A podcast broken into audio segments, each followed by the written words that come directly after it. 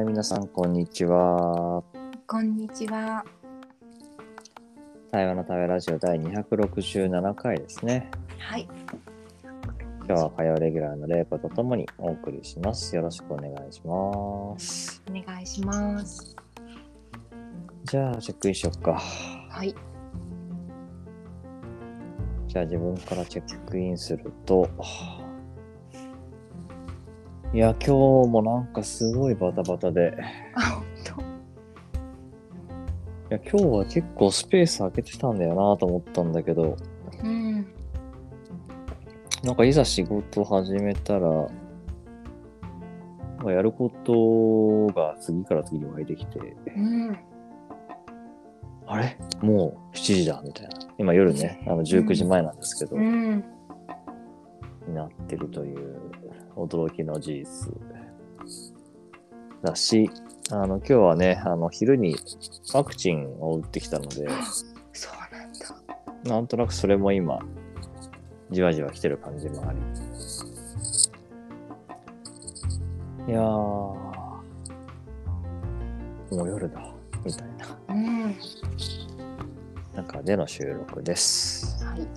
よろしくお願いします。お願いします。チェックインします。はい。なんか。数の声で、なんとなく状態がわかるようになってきたなっていうか。やばいな。ああ、みたいな、今日。大丈夫かな、私励まさないようにしなくちゃみたいな。本当だよ。っていうのをもうその声でねちょっとねなんか察したような時間だったよ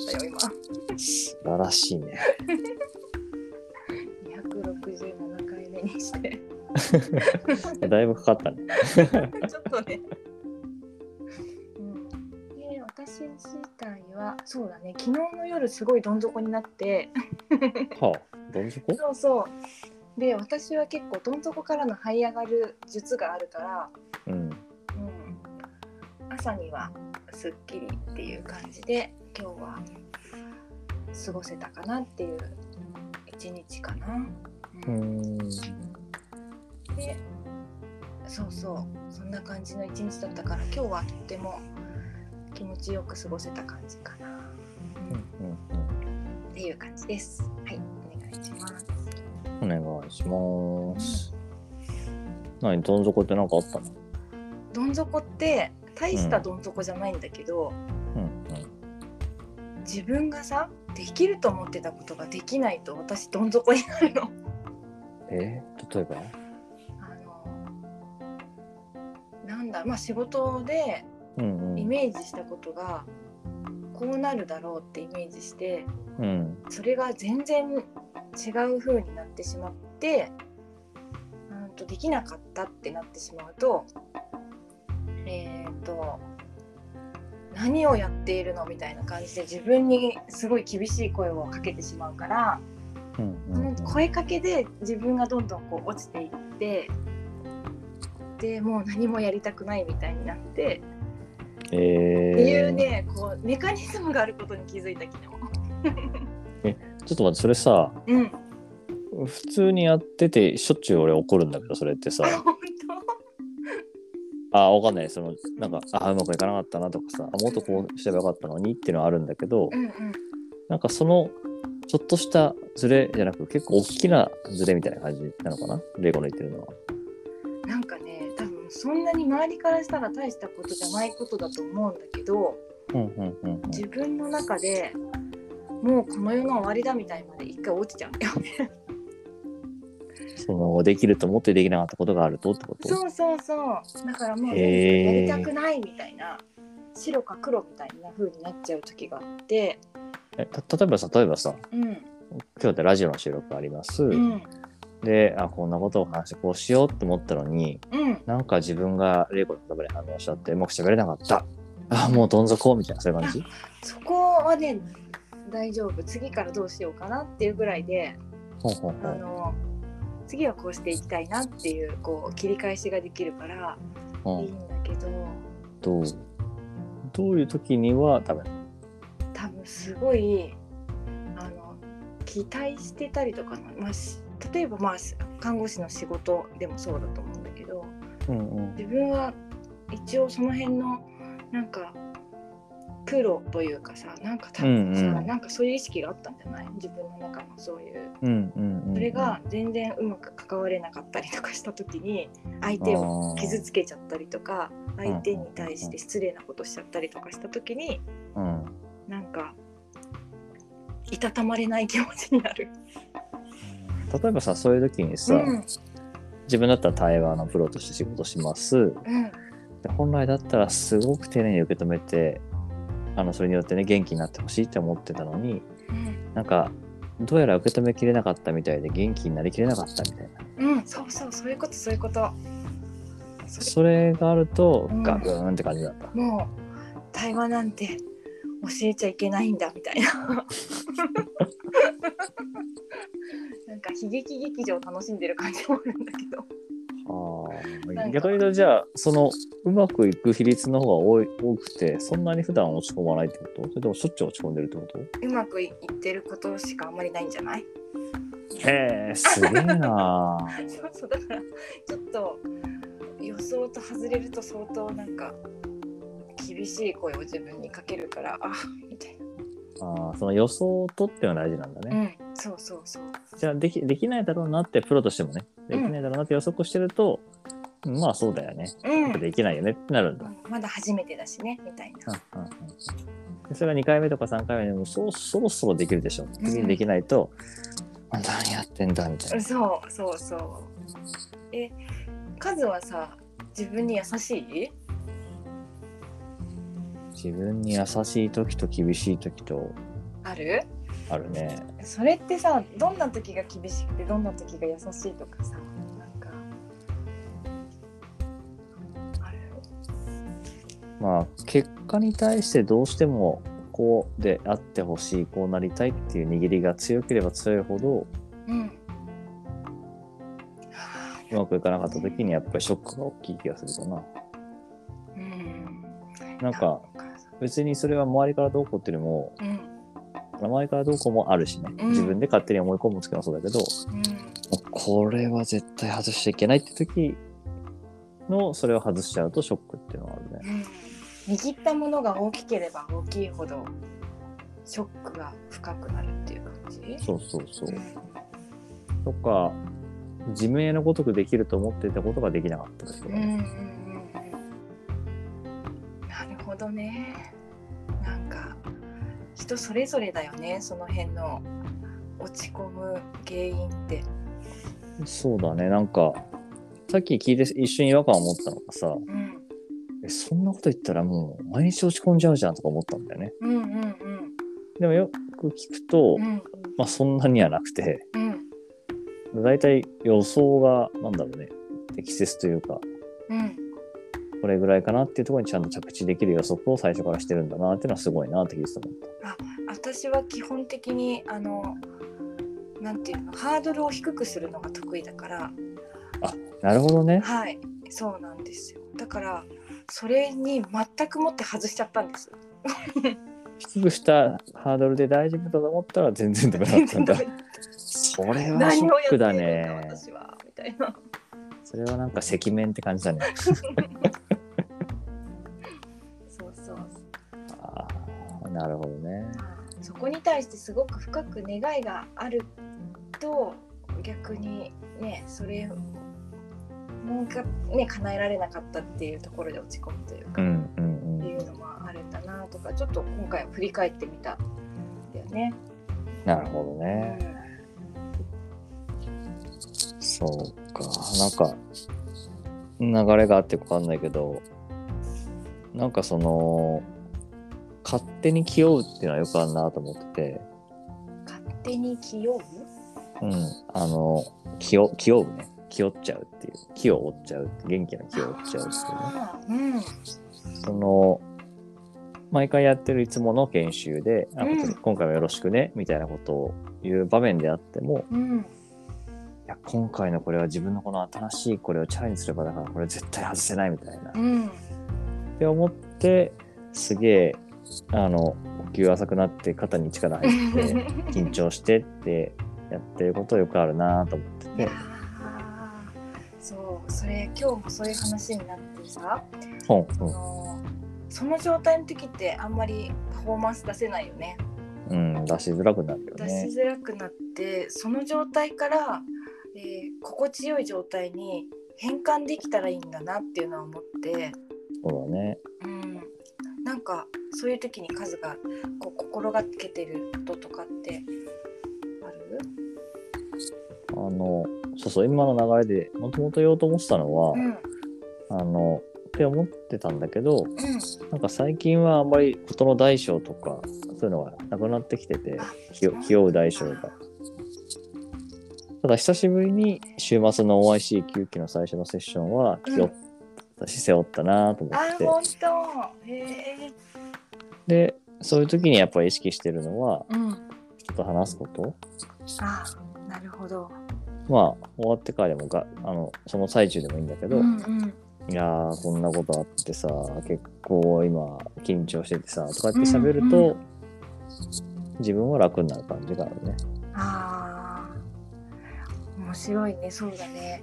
私はねあの生まれたところの山をイメージするとうんうん。ちょっと副交感神経の方に行くなと思っててあーそれもあるね確かに。うん、うん、なんかそうイいうメージしたりとか、うんうんうん、なんか思い浮かべるとねでも人に聞いてもらうことってすごい効果だよねまあ自分の場合はね誰かとやってることが多いからうん、ちょっと出させてもらうとなんか楽になったりするよね。うん、すごい、まああとうんあれだ OIC とかの場合はいつも温泉に入るとかあ5分一人で散歩するみたいな。ーうん自分で自分をこう緩ませるというか整える時間は意図的に取ることねいやーその整え方はうまいよねカズまあなんかなんだろうね短い時間で取り戻す練習はしてきた感じがしててなるほどあの結構自分は一人の時間が大事だったりもするから、うんうん、ちょっと車の席に座って誰も話せない状況を作ってぼーっとするとかうんちょっと離れた公園でベンチ座ってぼーっとするとか、まあ、とにかくなんかその、そういう環境を作って、うんそこにこう、とポンと浸かるみたいな。なるほどそれであ今ちょっとだけ状態上がってきたなとかうん、感じたりとかしてる感じそうね、だからイメージ、自分のイメージは、こう、なぎになるっていうかは、い水面が穏やかになってる感じ。すごいよなんかそれが自分にとってのこう整える感じかもしれないね。じゃあ今日も例えば焦ってどんどん時間が過ぎていっちゃうっていうような時とかは、まあ、そういう時間をちょっと取るみたいなこのラジオはそのものですよね。あそっか、うん、そう、だからラジオがありがたいんだよね。なるほど立ち止まれて、うんで、こうやって声に出せて、うんで声出せるからこそ自分も気づけたり振り返りもできたりしてって感じかないすごいねやーラジオはすごいよすごいねそれを他の人にも聞いてもらってるっていうすごい状況だよねすごい状況僕の立ち止まった時の声を聞いてもらってるラジオねだいもっとさ早くから数のチェックインの声で気づいてる人はいっぱいいるよねきっといや ー昨日のね収録でもそうだよ絶対気づくよね明らかにだってなんかね声に出るもんねそれねうん本当に少年みたいになる時もあるもんねえみたいなそうだ ね今はどっちかっていうとこう大人モードだねそうやっぱねいい声だけどねもう玲子につまんないって言われちゃいそうだね本当はねふざけてたいんだよね私もずっといや俺別にそんなふざけてたわけじゃないよ。 いやー面白いなでもそうやって日常の中に取り入れながらやってるから続いてるんだもんねだしなんかまあそれこそさうんまあある種の自分がこう赤裸々になっちゃうことの恥ずかしさみたいなことも、うんまあ、当然ゼロじゃないし、うんあとはその、まあ、そんなことを人に聞かせていいんだろうかっていうね、うんあの役に立つ立たないとかそういう意味でねうんっていう気持ちもやっぱよぎるはよぎるんだけどさなんか同時にあのなんかこういう何でもないその瞬間だったり、うん日常がなんか気づきにもつながったりするよなとか、いやまあ、役に立たないって思ってるのは自分だけであってーうん実は聞く人によってはね気づきを得たり学べたりもするんだろうなっていうのも、まあ両方あるからなんか続いてる感じだね。本当そうなんだよね何でもない日常の方が本当に美しいなって思うっていうか、うんううんんななんか夏子のさ時にさポテチとさなんかうんうんうんビールだっけなビールねなんかさ、あれがね1周年の時にさ やさぐれてなんねか私はさ1周年だから ちゃんとした写真をとかさなんか思ったけどさ1周年の時にあの写真使ってさなんかほんとそういうことでいいんだなっていうかうんなんかそれが夏子なんかねそそこを美しいっていうか日常こそがっていうのがすごい響いたよね、うんあの時。うんうんいやあれは本当ね夏子の表現として、うんまあ何回は出たなって感じもするし、うんまあ、同時になんかその、ね、1周年だからって玲子が仕立ててくれるのもやっぱ嬉しいし、ねえなんかああいう夏子がいるからあ自分はそうしてたなっていうふうに思ったりとかさなんかそううんいうんううんそのやり取りというか自分の中での,、まあ、あの関わりになってくるんだけどそういうの面白いうん、ね。面白い面白い、うんなんかねいいねいやー気づけばもう17分であす本ね当ですね。はいチェックアウトしましょうんうじゃあチェックアウトするとなんかそうだね玲子の声があの徐々にこうエネルギーが熱を帯びてきてうん楽しそうに話してるなぁと思いながらいいなぁ楽しいなぁと思って、まあ、今日はあの私は比較的疲れてるのではいぐっと入れてるからああいいねーっていうなるほど。感じで聞けた感じがなんか程よい感じでよかったなーっていうのといやーこれちょっと熱が出てくんじゃないのっていう。不安とではいる感じかな。ありがとうございました。はいチェックアウトします。はなんだろう若干元気がない時の声の方が好きなのかもしれ ないなってーいこらこらこら。ちょっとドキドキするなって思いながら聞いた時間だったのごめん、ちょっと待って。あの、一個だけ言っていいうんなんか、なんだっけな、前に疲れた声の方が色っぽいみたいなこと言われたことあって。何それと思ったんだけど、そういうこといやそういうことだよね なんかちょっとドキッとしたからなんか同じような感じを感じた人はいるんじゃないかなっていうふうに思ったのとそうねやっぱやっぱ話すのって楽しいなって思った時間だったかなうん、そうねあとは祈ります僕が無事に明日を迎えられることを本当だね。はい、以上です。はありがとい、う。じゃあね、対話の対話ラジオ第267回。今日はこれでおしまいにしたいと思います。はい、どうもありがとうございました。あありがとうございます。お大事に。りがとう。はい